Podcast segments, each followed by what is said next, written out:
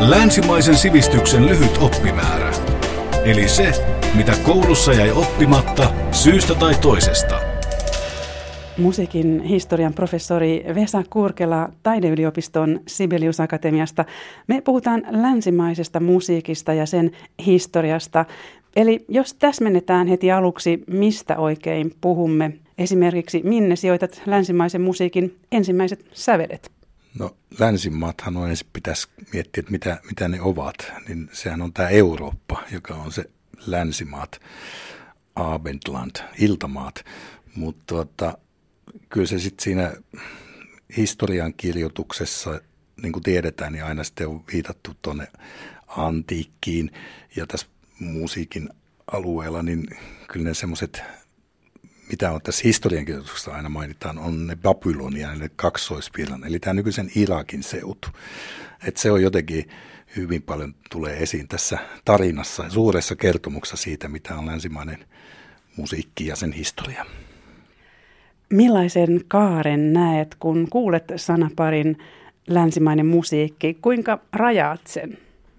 No se täytyy rajata sillä tavalla, että, että siihen ei tietysti kuulu sitten tämä itämainen musiikki, mutta siinä on jo jännä, jännä tota ristiriita, että tämä Babylonia ja Lähi-Itä, nehän meille, nehän meille näkyy tämmöisenä itämaisena kulttuurina.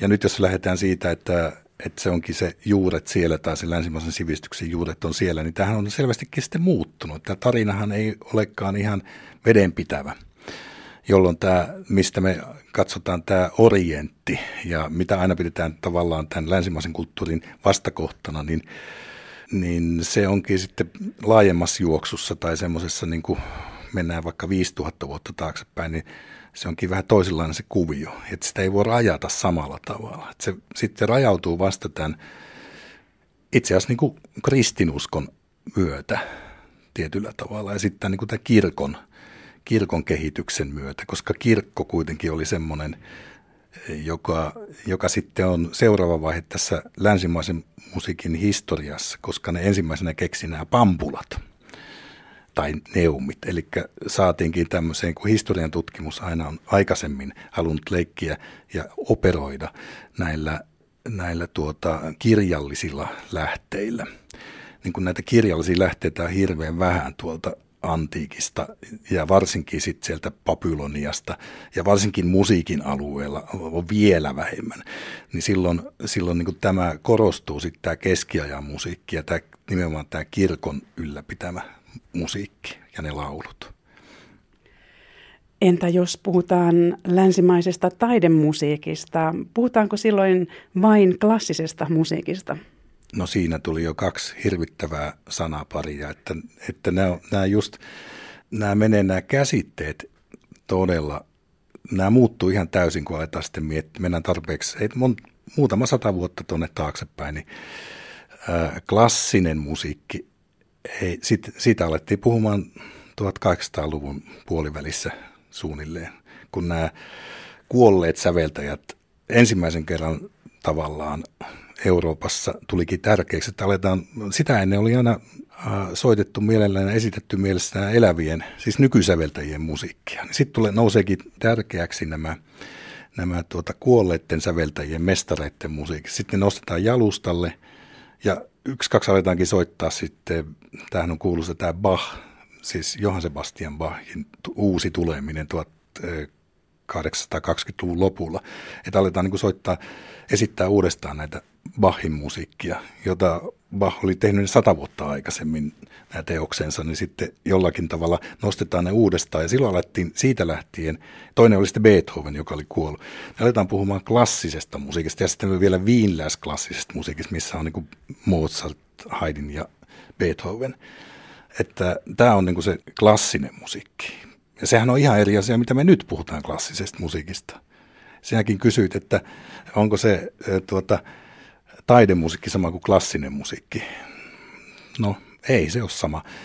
Ja sitten tässä on vielä toinen ristiriita tai vaikeus se, että myös se taidemusiikki itse asiassa keksittiin vasta 1800-luvun, siinä 1800-luvun alussa. Se oikeasti keksittiin tai tuli käyttöön. No tällaisen käsityksen kuitenkin jostakin voi saada tosiaan, että puhutaan nimenomaan länsimaisesta taidemusiikista, mikä yhdistetään klassiseen musiikkiin, mutta tämä on siis täysin väärinkäsitys.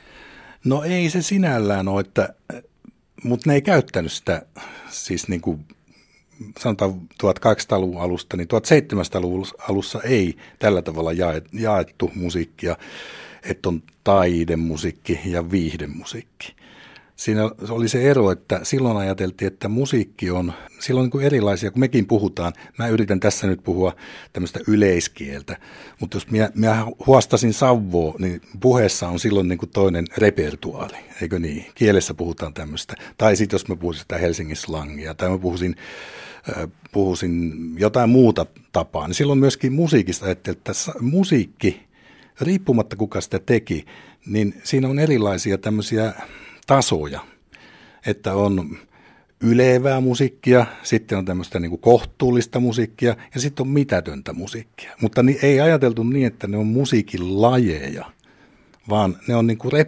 jotka hyvä säveltäjä, sen piti osata ne kaikki. Et ne oli, se oli ihan eri asia. Ei jao, jaoteltu tällä tavalla musiikkia taiteeseen ja sitten joksikin muuhun. Tämä on aika nuori keksintö. Niin mainitsitkin tuossa jo äsken kirkon. Millainen rooli kirkolla on siis ollut länsimaisen musiikin kehityksessä? Kirkon asemahan aikaisemmin oli tunnetusti todella vahva. Kyllä se ylläpiti, sitä on sanottu, että se esimerkiksi tämän musiikin kohdalla, niin se välitti sieltä, sieltä niin kuin antiikista ja jopa mahdollisesti myös arabialaista kulttuurista sen tyyppisiä asioita, jotka muuten ei olisi välittynyt. Semmoisia semmoisia niin musiikillisia elementtejä. Esimerkiksi se välitti tietynlaisia modaliteetteja, jotka, jotka on siis semmoisia erityyppisiä sävelsuhteita, joita voidaan esittää asteikon muodossa. Ja niistähän tuli niin kuin ensimmäinen, tai ensimmäisiä musiikkiin liittyviä teorioita, kun oli näitä keskiajan eh, kirkkolaulun erilaisia moodeja.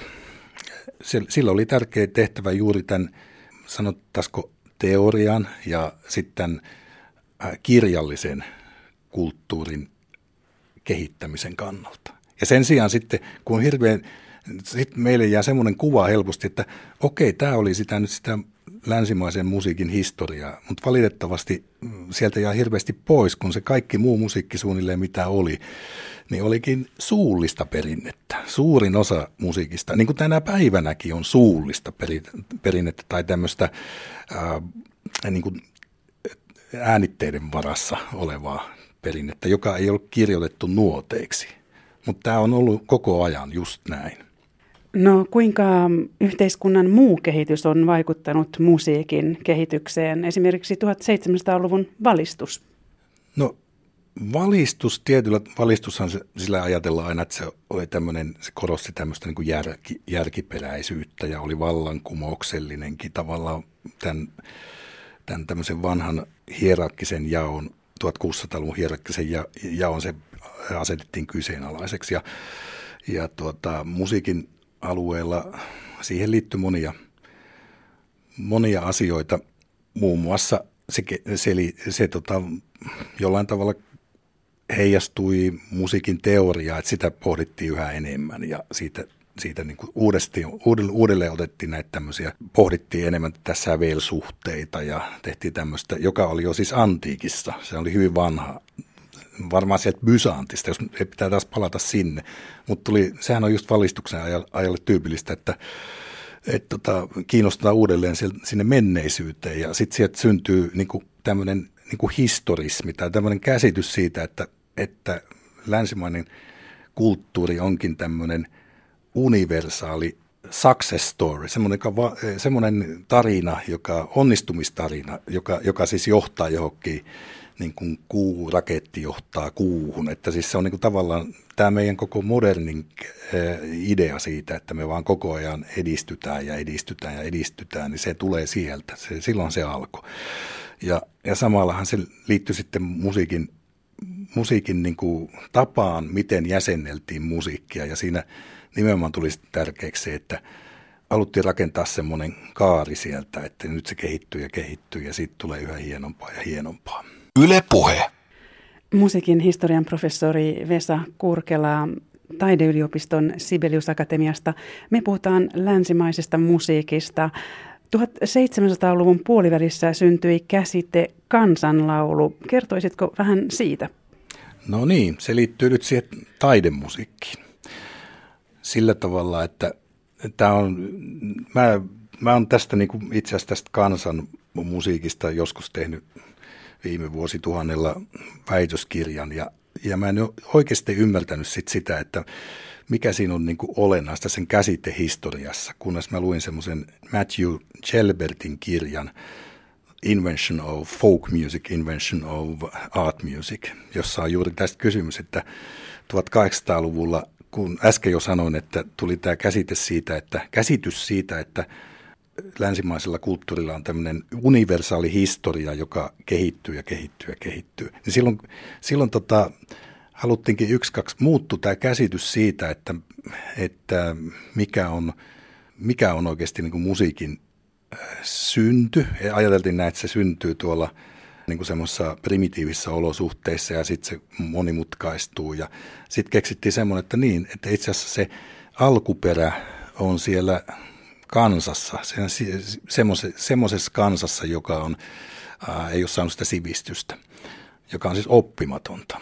Ja tähän aikaan sitten jo tämä musiikki, joka oli sitä taidemusiikkia, mä äsken sanoin, että se taidemusiikki käsitteenä siinä mielessä, kun me ajatellaan, se syntyi siinä 1800-luvun alussa, mutta kyllä sitä ennenkin puhuttiin taidemusiikista, mutta se, se oli siis tämmöinen niin kultivoituneiden ihmisten, siis semmoisten, jotka oli harjoitelleet sitä musiikkia. Ihan samalla tavalla kuin siis tämmöinen taide oli, niin kuin, oli vähän samanlaista kuin tiedekin, että siitä, se vaati semmoisen teorian, sitä piti kauheasti harjoitella, mutta se oli, se oli vähän semmoista niin kuin keinotekosta. Ja ajateltiin, että tämmöinen romanttinen, silloin syntyi myös romantiikka, tai tuli, silloin ajateltiin näin, että se on turveltulutta, vähän niin kuin keinotekosta, ja se semmoinen alkuperäinen niin kuin ilmaus ja se kansan ilmaus, sitten syntyy myös nationalismi, että siis tavallaan löydetään sitten joka kansallisesta yksiköstä se oma alkuperä, niin silloin keksittiin, että niin, tämän nimi onkin kansanlaulu ja se on, sitä esittää tämmöinen oppimaton väki ja ne on tehnyt sen, ne on tehnyt sen kollektiivisesti. Jokainenhan meistä tietää, että eihän mikään synny kollektiivisesti, vaan tämä on semmoinen vanha myös semmoinen myytti, että, jo, että kansanmusiikki on sellaista, että sit ei, se on syntynyt kollektiivisesti. Se tietenkin sen joku on tehnyt, joka ainoa musiikkikappaleen on joku tehnyt. Kysymys on vain siitä, että sitä ei tiedetä, kuka sen on tehnyt, eli se on anonyymiä. Ja tämä alkoi siis tuolla 1860-luvulla. Ekana kauheasti kinasteltiin tuolla Englannissa näistä, näistä tuota, skottien vanhoista lauluista, skotlantilaisista melodioista, kun ni, niistä oli jostain syystä tullut semmoinen kauhean suosittu perinne. Tai siis suosittu, ei oikeastaan perinne, vaan musiikillinen materiaali, jota, jota tuota julkaistiin nuotteina ää, tämmöisinä laulukokoelmina. Ja se oli niin, in, jotenkin jo koko Eurooppa innostui siitä. No sitten sen jälkeen eri maat, ekana sitten oli tämä Saksassa tämä Herder, joka keksi tämän saksalaisen vastikkeen, vastikkeen eli Volkslied 1870-luvulla, joka siis alkoi siitä puhumaan, sen keksinyt sitä, mutta korosti sitä. Mutta tässä on sitten se ongelma, että nyt nämä, me puhutaan kansan musiikista tai kansan laulusta, niin varsinkin sitä laulusta, niin tämä Herder ja joku sanotaan hänen aikalaisensa Goethe ja nämä, niin niille se laulu olikin enemmän niitä sanoja. Että ne olikin kiinnostunut enemmän siitä lauluista, niistä, niistä sanoista eikä, eikä siis niistä melodioista. Tässä tapahtui tämmöinen, äh, miten mä sanoisin, kahtia jako, että toisaalta oltiin kiinnostuneita myös niistä laulumelodioista, mutta se korostui kuitenkin yhä enemmän sen, niin kuin tämä kirjallinen perinne. Että ne oli kiinnostunut niistä teksteistä. Samahan se on meillä siis Suomessa, kun Lönnrut julkaistaan Kalevalan. Sehän on ihan samalla mallilla sitten muutama vuosikymmen myöhemmin julkaistu. Niin sehän on kirja. Nehän on tekstejä. Ja kuitenkin ne oli kerätty sitten näiltä näiltä lähinnä itäsuomalaisilta, karjalaisilta laulajilta, jotka lauloivat ne ja ei mitään koskaan niin kuin skandeerattu eikä, eikä esitetty niitä Kaleva, tai Kalevalaa tai siis tuon runolaulu tyylillä muuta kuin laulamalla niitä tekstejä. Ja, ja nyt tässä tuli semmoinen uusi, uusi ongelma. Ehkä senkin takia, että, että koko kulttuuri, jota arvostettiin, alkoi olla kirjallista. Tämä on aika monimutkainen ja aika, aika semmoinen vaikea selittää lyhyesti, mitä tässä tapahtuu. Moni asia tapahtuu yhtä aikaa. Puhut taidemusiikin keksimisestä 1800-luvun alussa. Mitä siis tarkoitat sillä? Tarkoitan sitä, että kun tämä oli nyt keksitty tämä kansanlaulu tai kansanmusiikki, niin sillehän piti saada se, se niin kuin, ei sitä tarvinnut oikeasti keksiä, kun se oli siellä. Kun nyt ei enää ollut niitä, puhuin aikaisemmin, että oli niitä repertuaareja, että on niin tämmöistä, tämmöistä niin kuin groteskia tyyliä ja sitten semmoista ylevää tyyliä ja keskityyliä ja vaikka mitä tyyliä, vaan nyt huomataankin, että siellä on, on tämä tämmöinen alaluokan laulu, maaseutu. Se kaupungin, kaupungin tuota, kansalaisten laulu ei ollut sitten mitään. Se oli sitten jotain ihan kauheata. Mutta tämä maaseudun ihanoitu äh, musiikki, niin sen, sen niin kuin vastakohtana sitten olikin tämä tämmöinen vähän keinotekoinen, mutta oppinut musiikki. Mutta sitten siitä, siitä niin kun, kun nämä klassikot sitten syntyi, tai tämä tämmöinen syntyy semmoinen romantiikan vaikutuksesta, tämmöinen käsitys semmoisesta, se on vielä hauska sana, siis säveltäjä on, on ruotsin kielellä, eikö se ole tuunsettare? Eli niin kuin settaa tuuneja, eli, eli asettelee noita säveliä nuoteille, sitähän se tarkoittaa.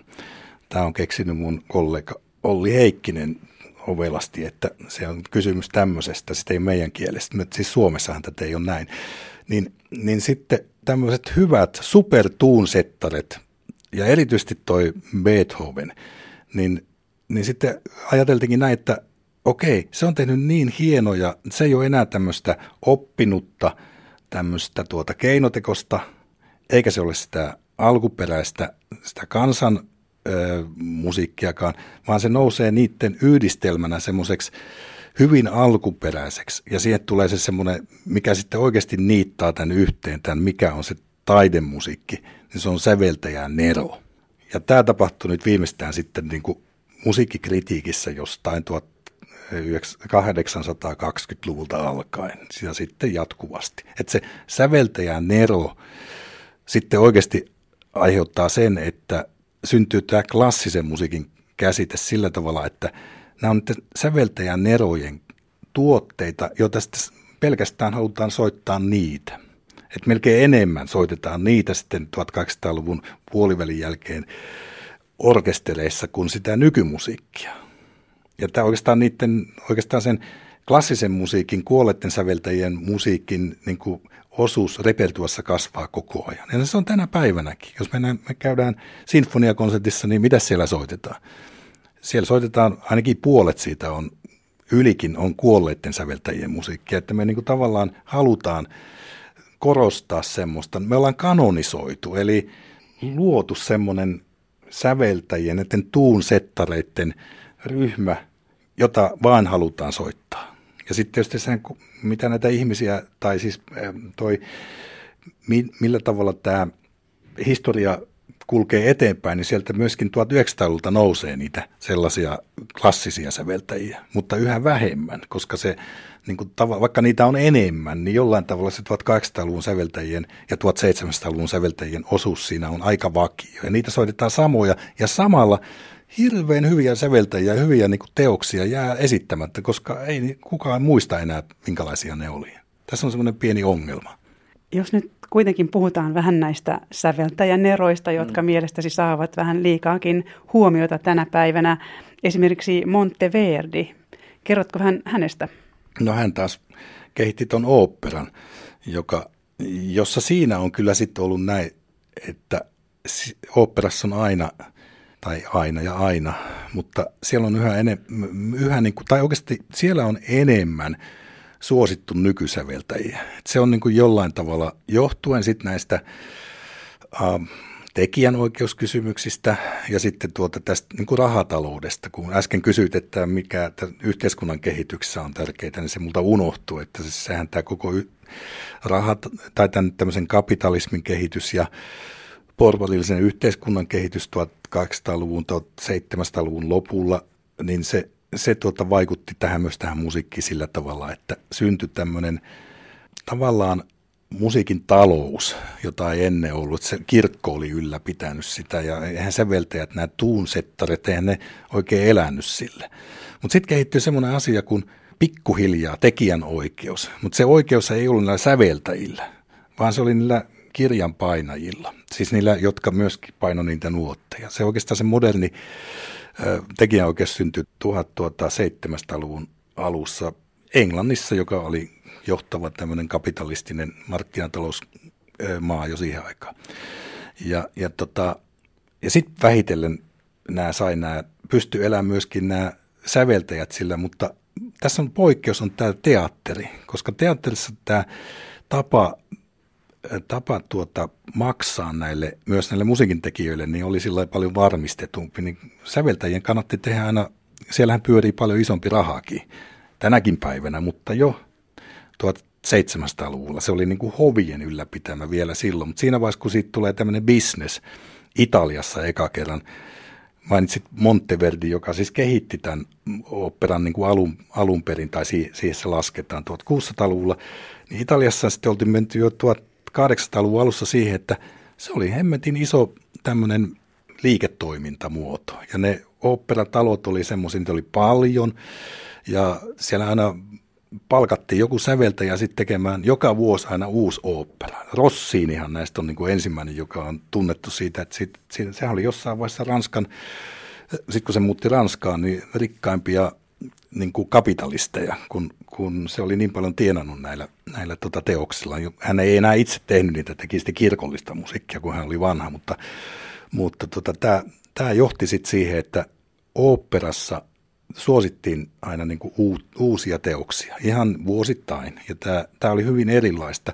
Onhan sielläkin toki klassisia oopperoita, me tiedetään niin kuin Mozartin oopperoita, ja kyllähän Monteverdiäkin esitetään, ja, ja, ja tuota, näitä 1700-luvun muitakin säveltäjiä, mutta siitä huolimatta tämä on tähän päivään asti siellä on myös aika iso, iso osa tätä nykytuotantoa, isompi kuin tässä sanotaanko sinfonisessa musiikissa. Yle Puhe. Musiikin historian professori Vesa Kurkela Taideyliopiston Sibelius Akatemiasta. Me puhutaan länsimaisesta musiikista. Ähm, jos sitten puhutaan vähän populaarimusiikista, milloin populaarimusiikki syntyi? No joo, nyt siis äsken tuossa tarinassa päästiin siihen, että syntyi tämä varsinainen taidemusiikki, eli tämä säveltäjä Nerojen musiikki sanoit äsken, että, että mä oon sitä mieltä, että niitä soitetaan liikaa. Ei mun mielestä niitä soitetaan liikaa. Nehän on hyviä, hyviä teoksia, mutta mä tarkoitin sillä sitä, että se repertuaali on aika kapea, mitä soitetaan. Ja, ja tuota, ei, se, ei se ole kysymys siitä. Mutta, mutta sitten tässä vaiheessa, ää, kun nämä nousee niin kuin tässä hierarkiassa hyvin korkealle ja tehdään semmoinen niin kuin selvä ero, että on sitten semmoista kevyempää musiikkia ja sitten tätä tämmöistä nerojen musiikkia, jota sitten soitetaan ja, ja tota, tehdään paljon voimakkaampi tämmöinen arvoasetelma. Tulee nämä genret. Niin sitten siinä vaiheessa syntyy tämmöinen niin kuin kevyempi repertuaari, joka sitten aletaan huomaamaan, että se on, se on sitten niin kuin hieman erilaista. Mutta tämmöinen 1700-luvulta oleva perä, peräisin oleva konsertti perinne, jossa siis on, mä kutsun sitä sekakonsertiksi, että kaikki konsertit oli ihan tonne, sanotaan 1800-luvun lopulle, ellei ne ollut klassisen musiikin näitä, näitä klassikkojen, näitä sinfoniakonsertteja, niin ne oli aina semmosia, että niissä oli alkusoitto, sitten oli vakavampaa affektia, sitten oli kevyempää affektia, sitten oli surullista ilosta, että ja oli, piti olla aina vaihtelevuutta. Ja kaikessa 1800-luvun konsertissa voisi sanoa, niin kuin, tai pääasiassa, oli kysymys siitä, että 1803-40-luvulla vielä Beethovenin sinfoniat, mitä ei nykyisin tulisi kuuloonkaan, niin soitettiin sillä tavalla, että alussa soitettiin Beethovenin sinfonian, vaikka toisen sinfonian ensimmäinen osa, sitten siellä tulee jotain vähän niin kuin toisen tyyppistä laulua väliin. Sitten soitetaan pari osaa sieltä välistä ja sitten taas tulee jotain muuta, vaikka tanssia väliin. Ja sitten ihan lopuksi se koko konsepti lopetetaan sillä finaalilla.